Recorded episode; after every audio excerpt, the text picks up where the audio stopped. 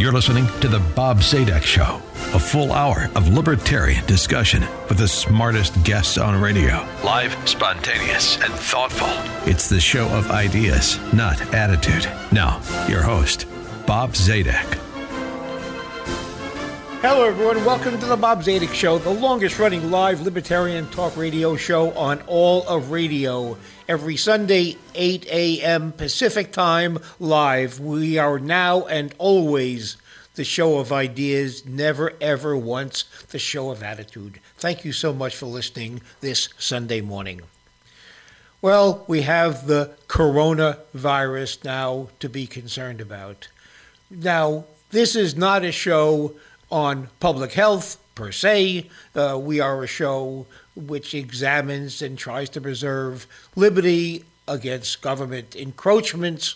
So what in the world does the coronavirus, what is it doing on a liberty-oriented radio program? Well, the answer is obvious, because the coronavirus, like nine eleven, like many other sudden, unexpected, existential or apparently existential threats or apparently threats to our well-being as Americans, whenever one of these threats pop up, and they have is the characteristics they were unprepared for, and they are somewhat scary, and the press is all over it to encourage that fear and to exacerbate it perhaps.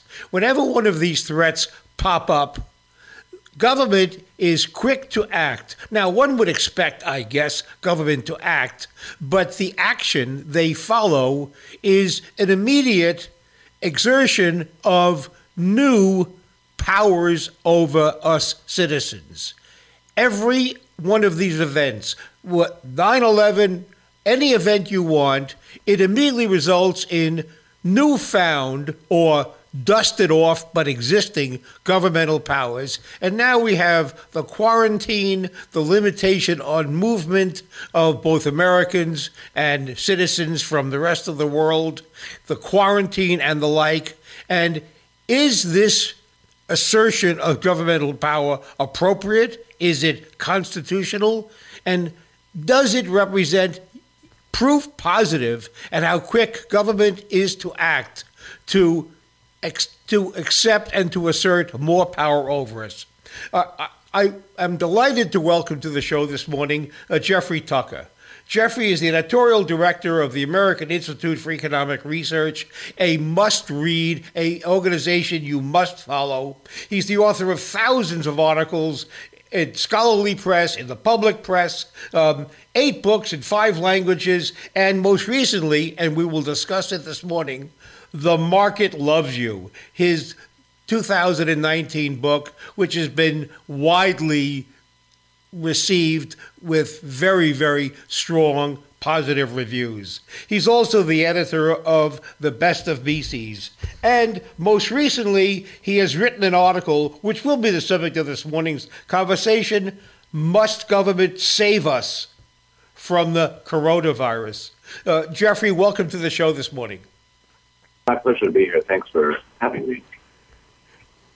Now, uh, Jeffrey, we'll start with, uh, because it is recently finished and published, uh, your book, The Market Loves You, Why You Should Love It Back.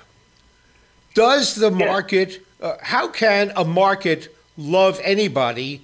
And what is there that participants in the market, and of course market means free market, what is it that they should love back to that market, that environment? Well, okay. Well, it goes like this.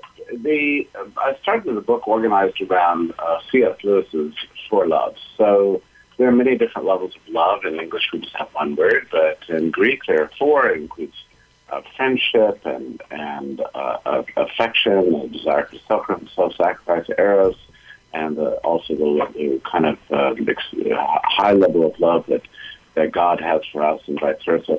So there's many different uh, aspects of love, but it all comes down to kind of a, a feeling of, of an affection that you have for others, an appreciation And, you know, the market is, we use this word market, sometimes we think of it as being like a financial market or it's involved with money, or maybe it's a, a morally barren place or something like that. This is not really true. A market just consists of three individuals trading with each other, innovating, persuading each other, working together, benefiting from each other's existence in life, finding value in each other's work. And uh, I, I and, and to my mind, the market is is is a, is a primary by, way by which we experience uh, our own value and come to value other people uh, a way which we otherwise wouldn't. So that's one way in which the market uh, is is a is a venue for the expression of, of love and human affection. A lot of our friendships uh, are built in the market setting. Think of all the professional relationships you have there. Oftentimes tighter than, than any other relationships you have in life. Uh, there's a funny way, too, in which the market shows us love from people we don't know. So uh, you know, we buy products every day. We take it for granted. We go to Amazon. We go to eBay. We shop everywhere. And there are millions of people working to bring us something that we want and inviting us to buy it. We won't meet them. We don't know them. But is an expression of love uh, on part of those people for us and our choices. And I'm sometimes in, in all of it. I mean, I, I go into Walmart and sit there in shock. You know, that, that this gigantic building was erected for me to give me infinite choice in anything that I want and uh, invites me to accept or reject the offer. You know, that's, to me, that's a very beautiful, benevolent uh, kind of institution. And it's what we should be going for. I mean, Lord knows government is not um, does not treat us the same way. Most of government treats us as the enemy, um, somebody to be to be uh, pulled over and hectored and harassed and taxed and bullied and drafted or quarantined, for that matter. So the point of the book is, is to develop within uh, my readers a, um, a deeper affection and appreciation for the market order and what it does for our lives. What your th- what the thesis of your book, what it got me thinking about is, and I think about how there is this resistance, this fear, and most importantly, a misunderstanding of the operation of the free market, uh, especially by the millennial, by the youngest um, cohort of voters, uh, where they sort of favor less uh, free market. And I thought of a parallel, which I don't recall ever being used to help that generation explain the markets. And the parallel is, believe it or not, and this was my thought process was invited by your book, was dating. Dating is a very free market.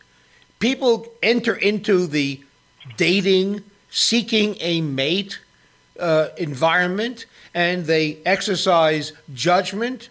They have very little compulsion, very little protection from the government in making the right choice of a mate. They are out there, in a matter of speaking, all alone, trying to make the right decision, often making the wrong decision, suffering from the wrong decision, but not being resentful. Nobody in that marketplace seems to cry out, why isn't there governmental protection? Why isn't government screening who is allowed to meet up with me? But nobody does that. So we have a generation which, which, and I thought of this, Jeffrey, by, by the explanation you just gave in your book.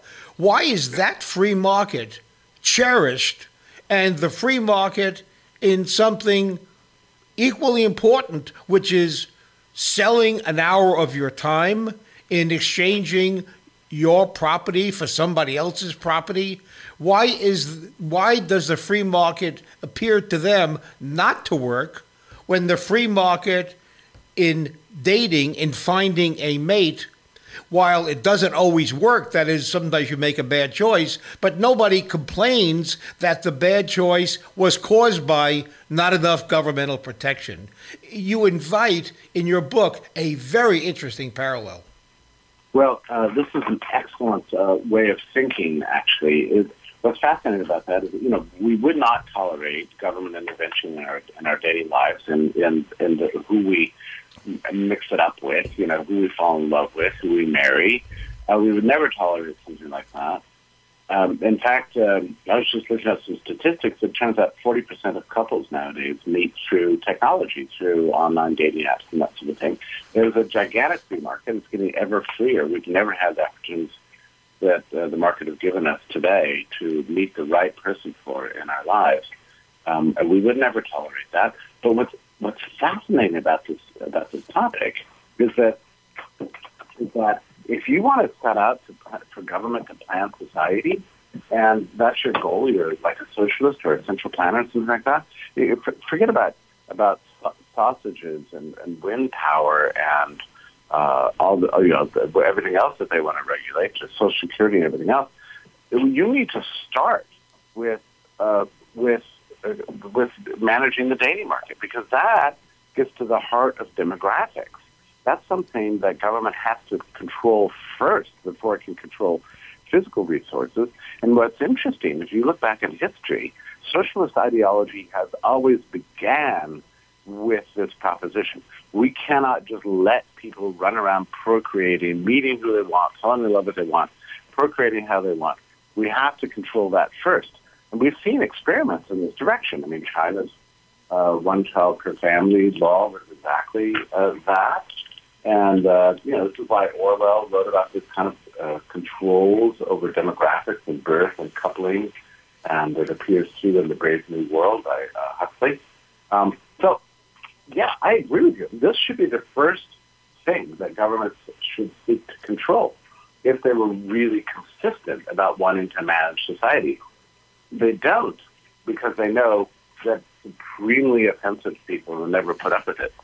But as you say, if that's offensive, and you shouldn't put up with that, nor should you put up with government regulating things like your wages, you know, your health care, uh, your your travel, or uh, what you know, uh, what what substances you want to consume, that that sort of thing. So, um, a consistent defense of the free market would, yes, advocate for a free market in dating, but a free market in everything else too. You know, as for millennial attitudes towards uh, Uh, economics and uh, the free market, I really think what we have here is just a tremendous confusion born of economic ignorance. Those people don't take economics in, in college. All they know is that they're financially strapped, you know, as a result of, of college debts they should have never undertaken, and they're frustrated with the job market because it's not paying them what they want, uh, given their credentials that they spent four years earning. So then they turn against the market and pretend that they're socialist.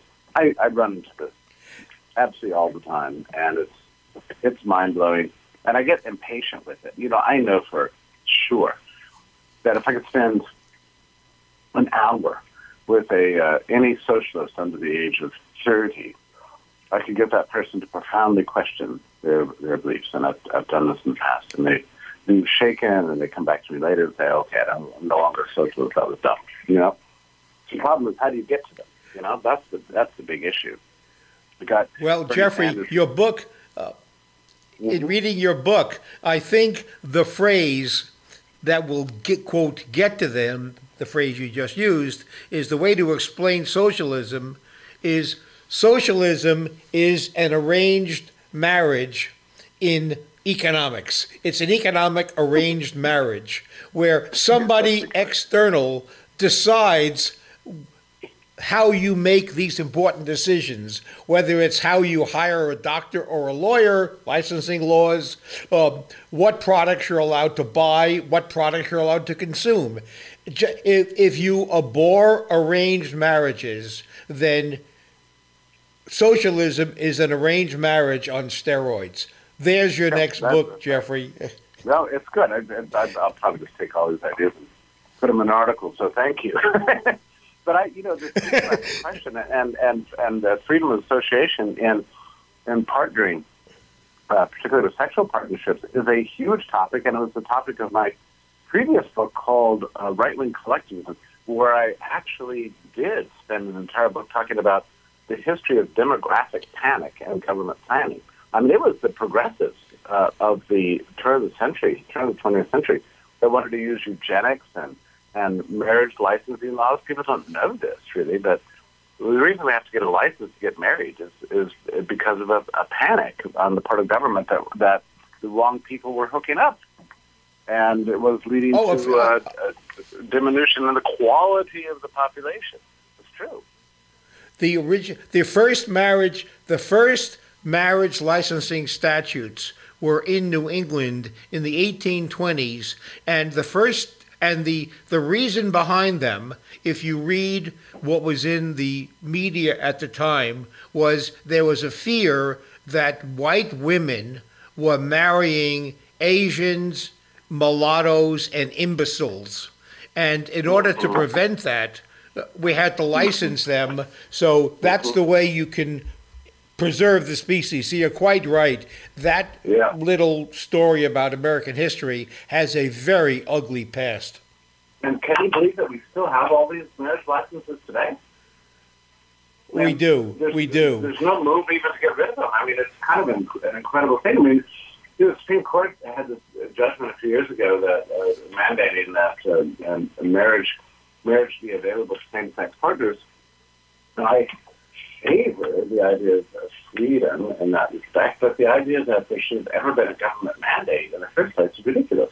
And the government mandate comes about because of the previous laws of putting government in charge of distributing marriage licenses. If the government wasn't ever involved in the marriage industry in the In the, in the first place, there would have been no reason for a Supreme Court decision or all this crazy debate that we're having uh, today. So we need to get government out of the marriage marketplace entirely. No marriage licenses, that's just utterly absurd. And you're right, it was a racial fear, but it was also just a, a general fear that, well, it was more than that. It was, yeah, that the fear that you were, you were marrying somebody uh, that was stupider than you, and so you would reduce the quality of the population. Um, and it really had a, a eugenic orientation to it. The idea was to prevent some people from procreating. Back in those days, there was a widespread belief, and this was true all the way into the nineteen tens and nineteen twenties, that if they could stop people from getting married or stop them from working, which is one of the reasons for minimum wage law, then they could stop them from procreating, which is utterly ridiculous, we know now, but that's what they believed. Now, when you say get the government out of, that sentence has a myriad, an infinite number of very appropriate endings, which is a wonderful segue into your recent article, which was a wonderful piece, Jeffrey, and I thank you for that. Um, to, to set a little groundwork, and in my introduction, um, I equated what's going on with the government reaction And, and the media reaction, and therefore the public's reaction, because the public reacts based upon what they are told or what they learn from the media, for better or for worse. But I'd like to flash back, because it's in recent memory, to nine eleven. nine eleven was sudden. It all of a sudden, it was there. People were frightened. People felt a huge threat, which they could not get their brains around. How serious was it? Were we about to be invaded? Was this the end of everything?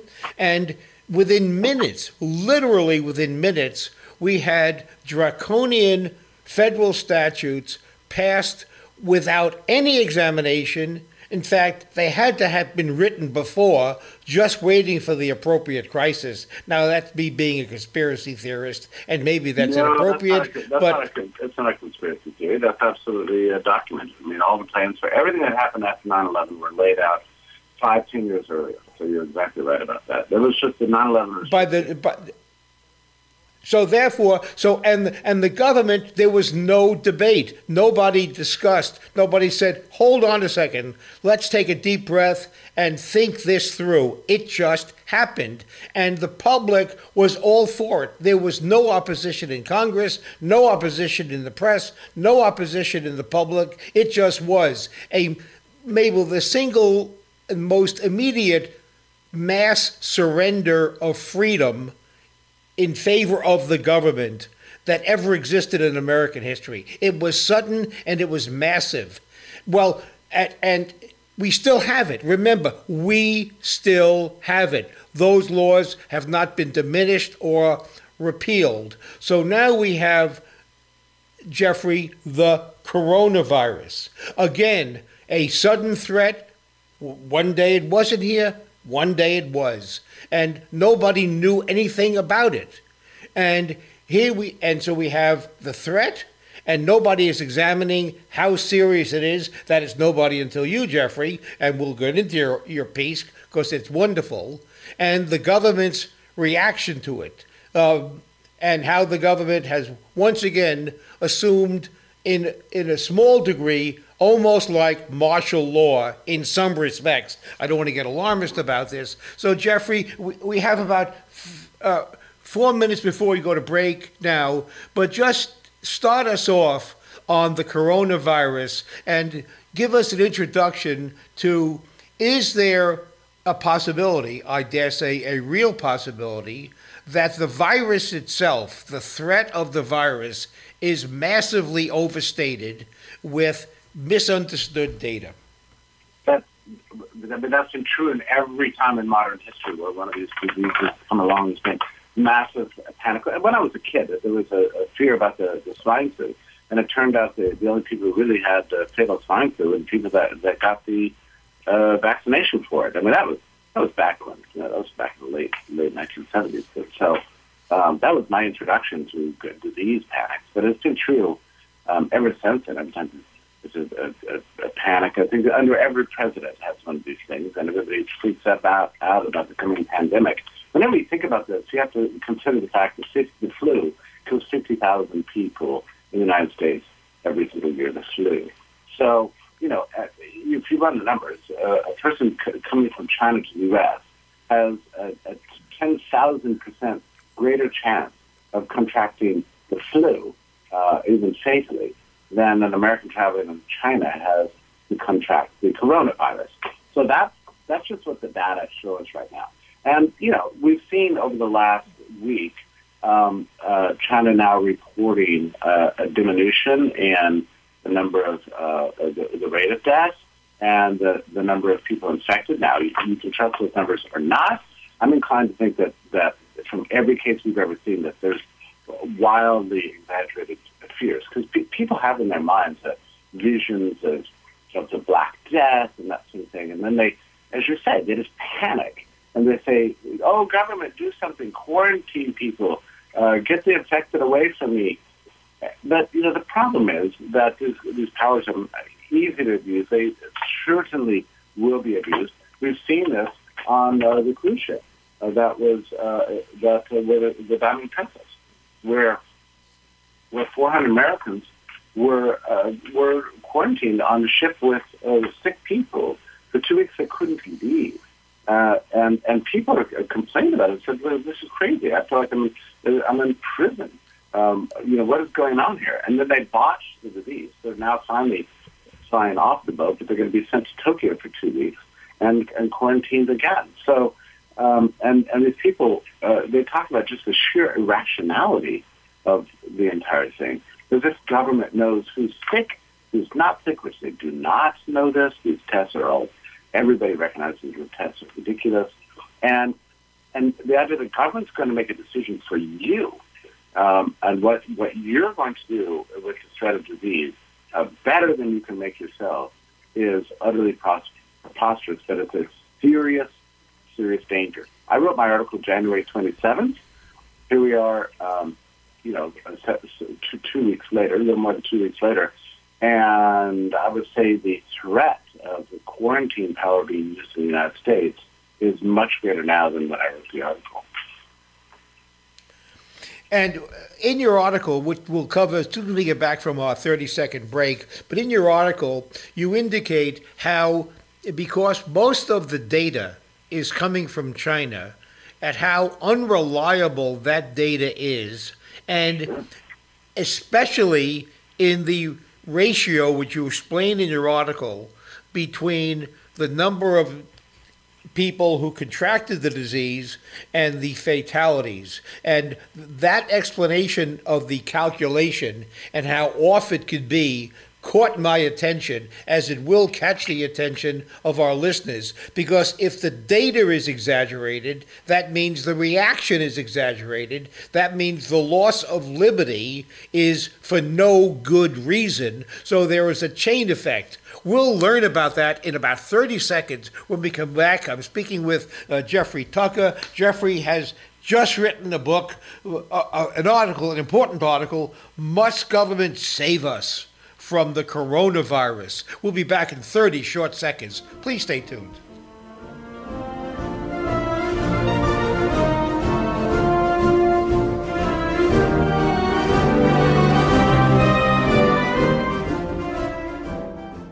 I'm Bob Zadek, broadcasting here every Sunday morning at eight. Remember the free speech movement? Started in Berkeley in the sixties. At Berkeley today, students protest against free speech and picket when a controversial, usually conservative speaker is scheduled. At other top universities, professors are terrified of their students. The free exchange of all ideas has disappeared.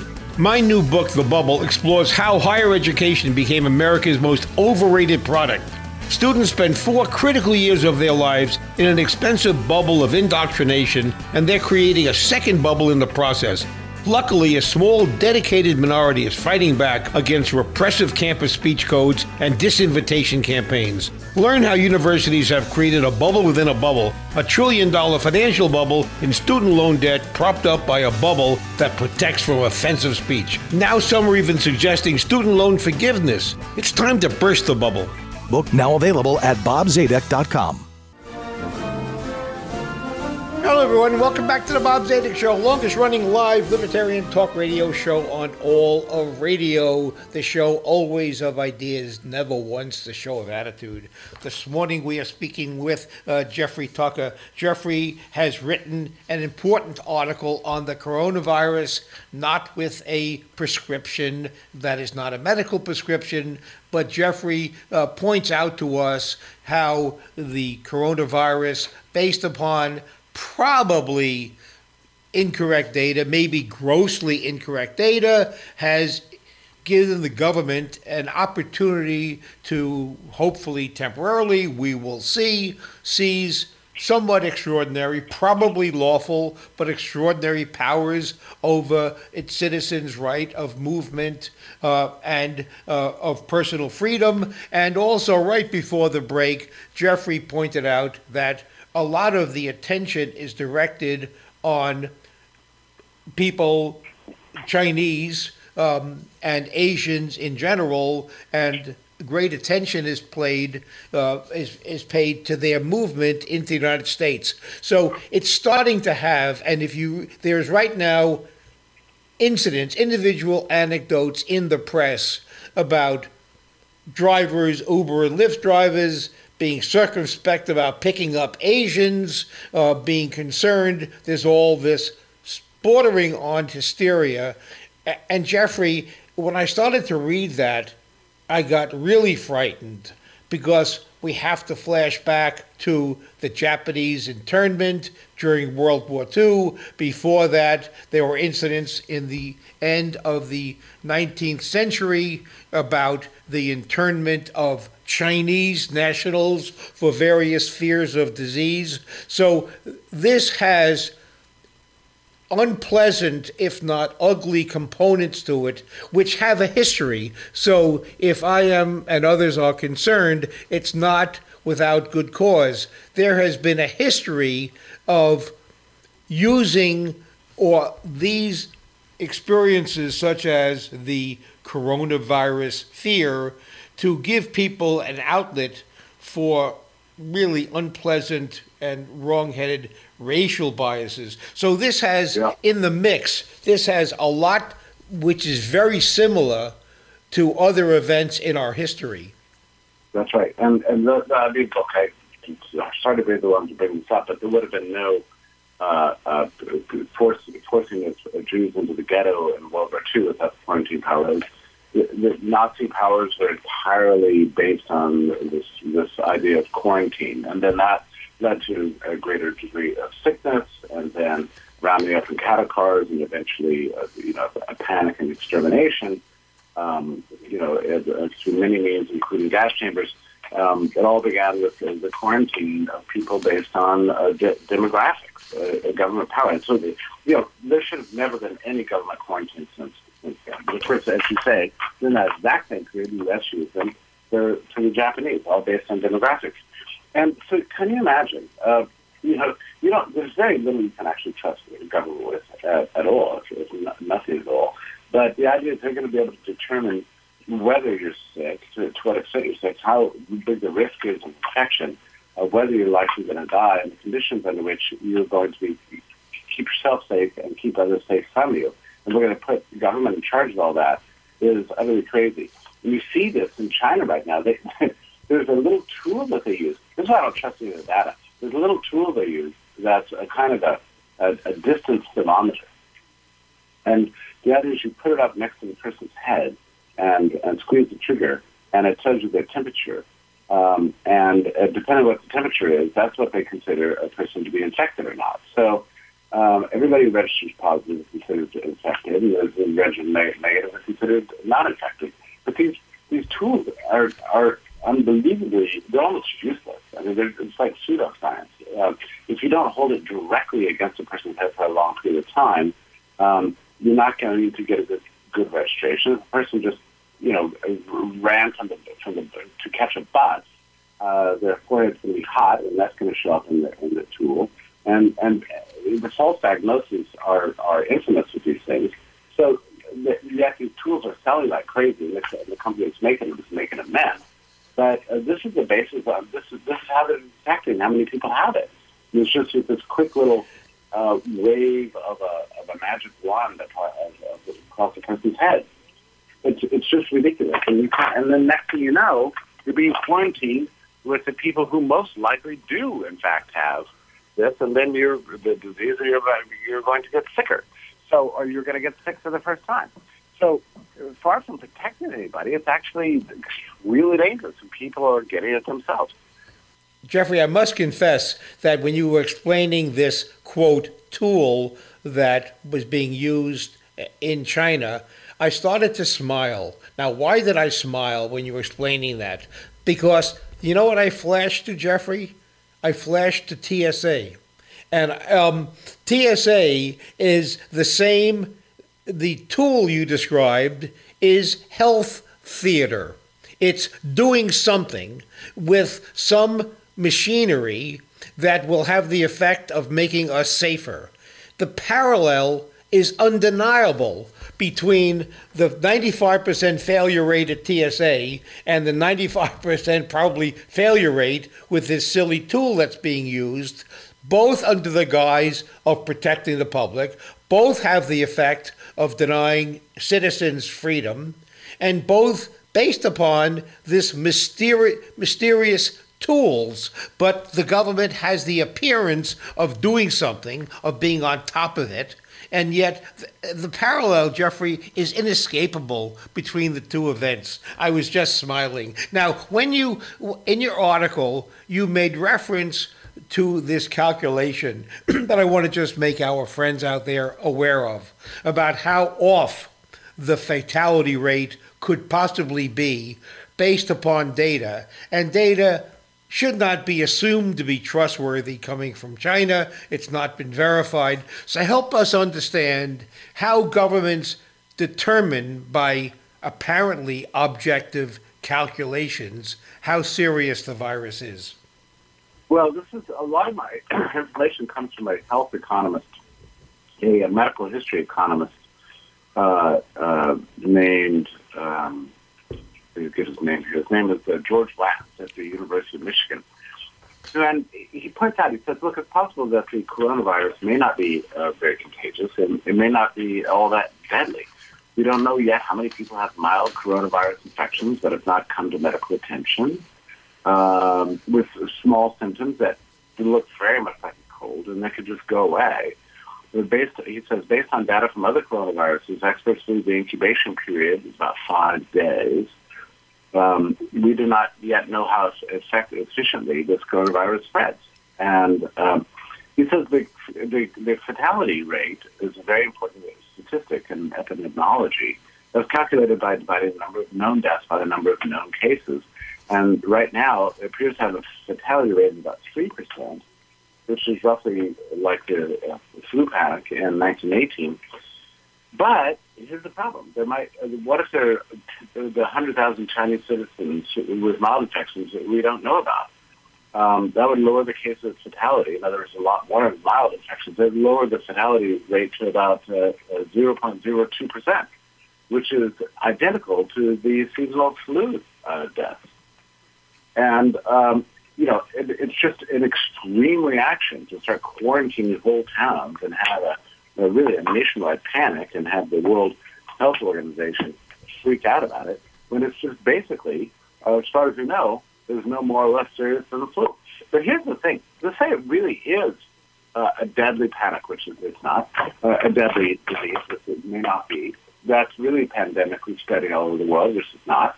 Um, even then, you know, to give government the, the power to to quarantine people and think that's going to do some good is just crazy. Likely it's going to have the exact reverse effect, as the people on, as on, the, uh, on the cruise ship. Well, they'll tell you, they were trapped for two weeks on on a cruise ship, um, having to accept food into their rooms from people that may or may not be infected.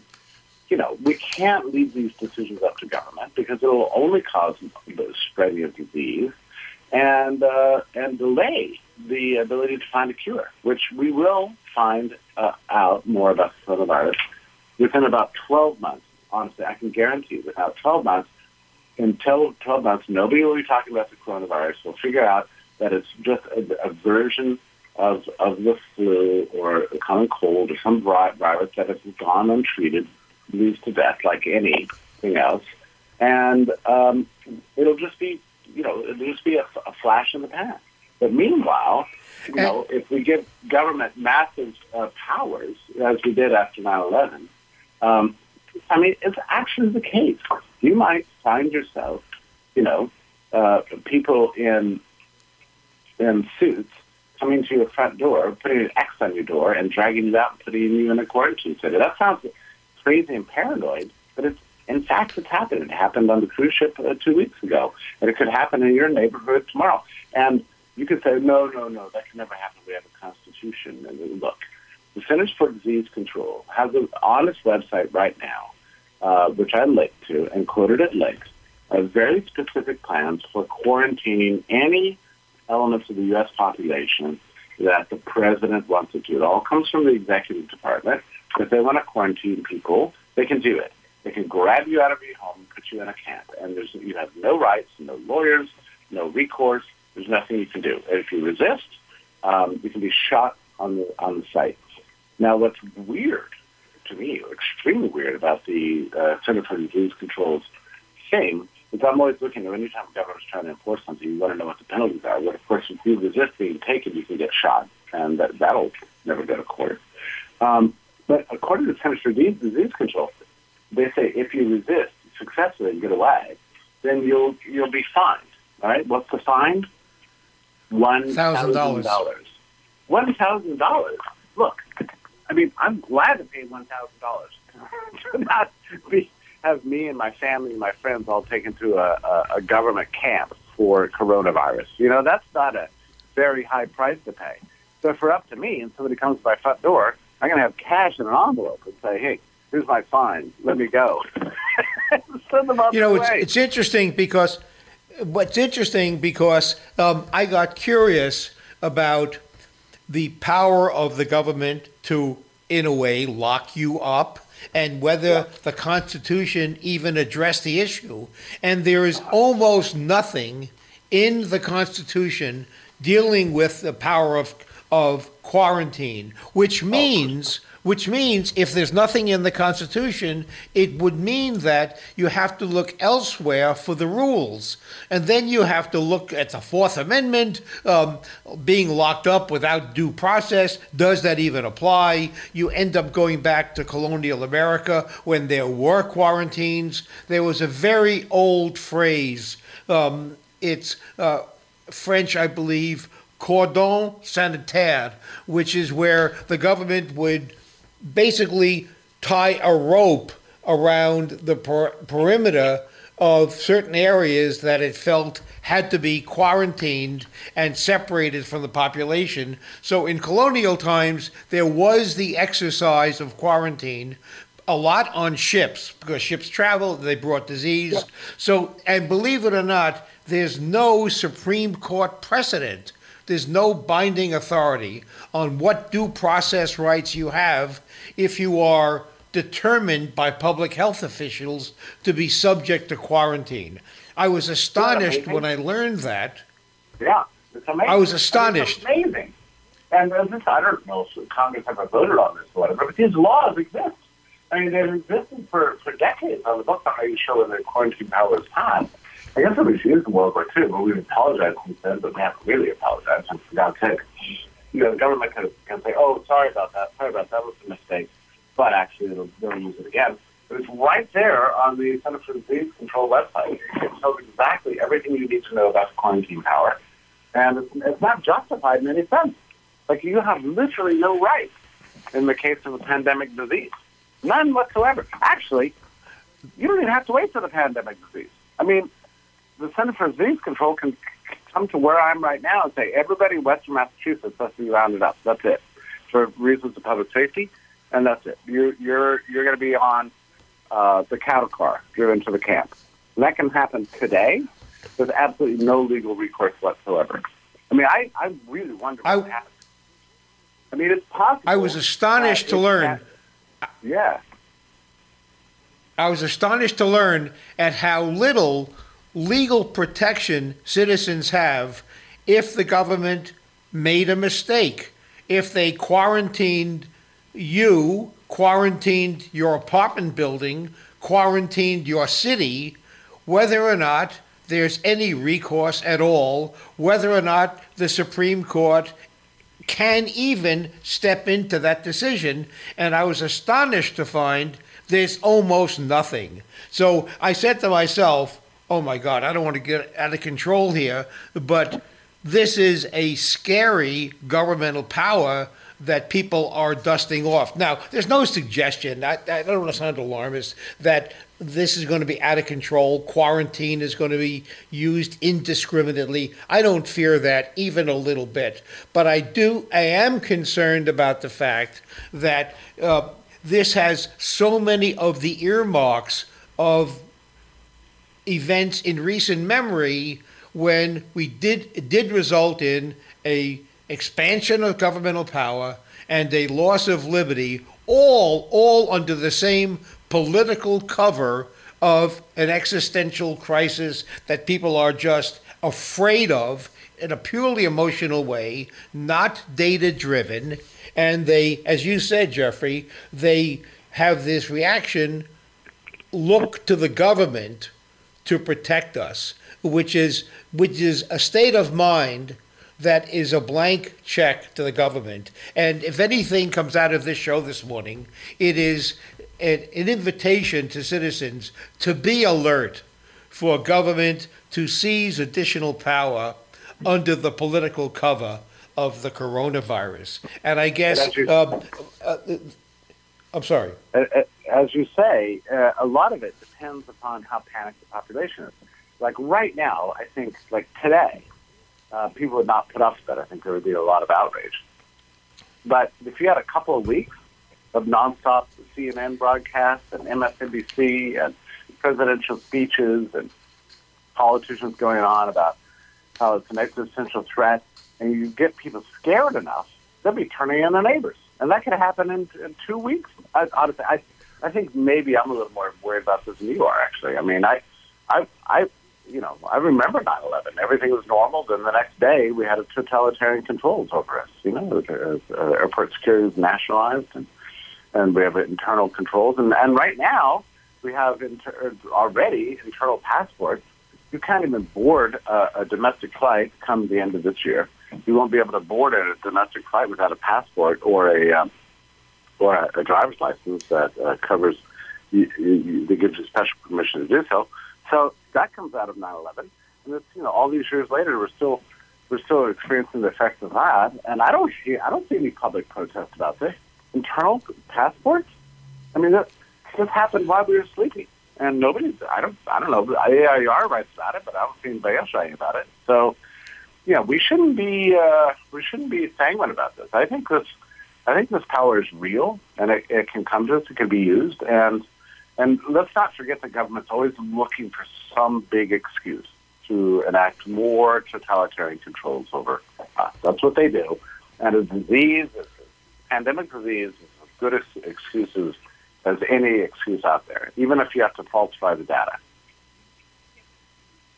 Another interesting aspect um, of the coronavirus event, uh, and this is sort of good news, if you accept that label, and that is, and this didn't get a lot of media attention, China, because they ran short of necessary supplies like face masks, and there's a lot of other supplies that they ran out of uh, because of the run on the purchases of them.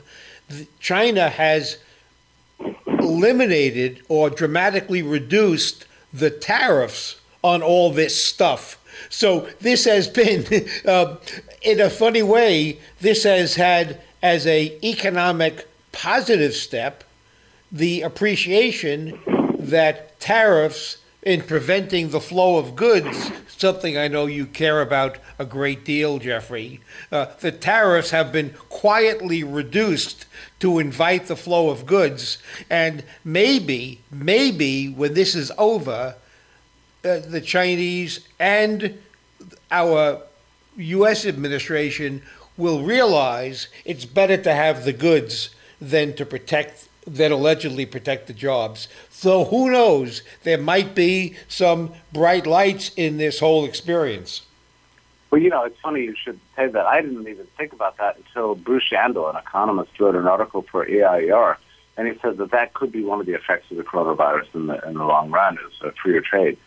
And he's cited certain historical precedents in the past that uh, disease panics actually lead to greater flow of goods, and and I was really intrigued by that. I thought, how could that be?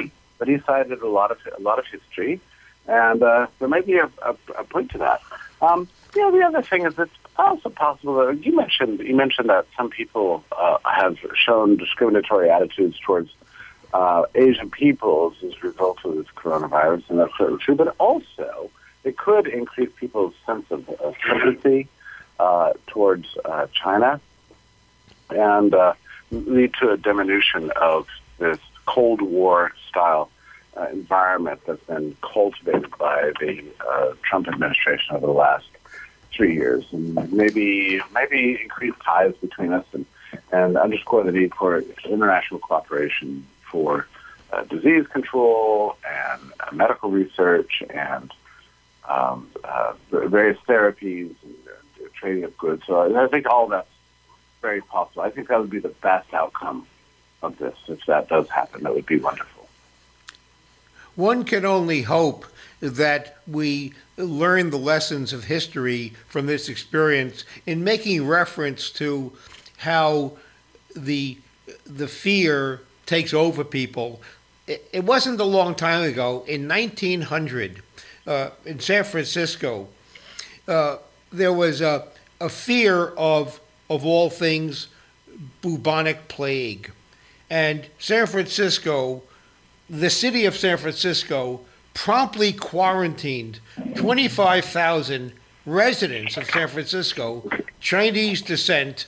And not only that, but they forced them to be injected with a a virus, with I'm sorry, with an injection to cure the, the bubonic plague.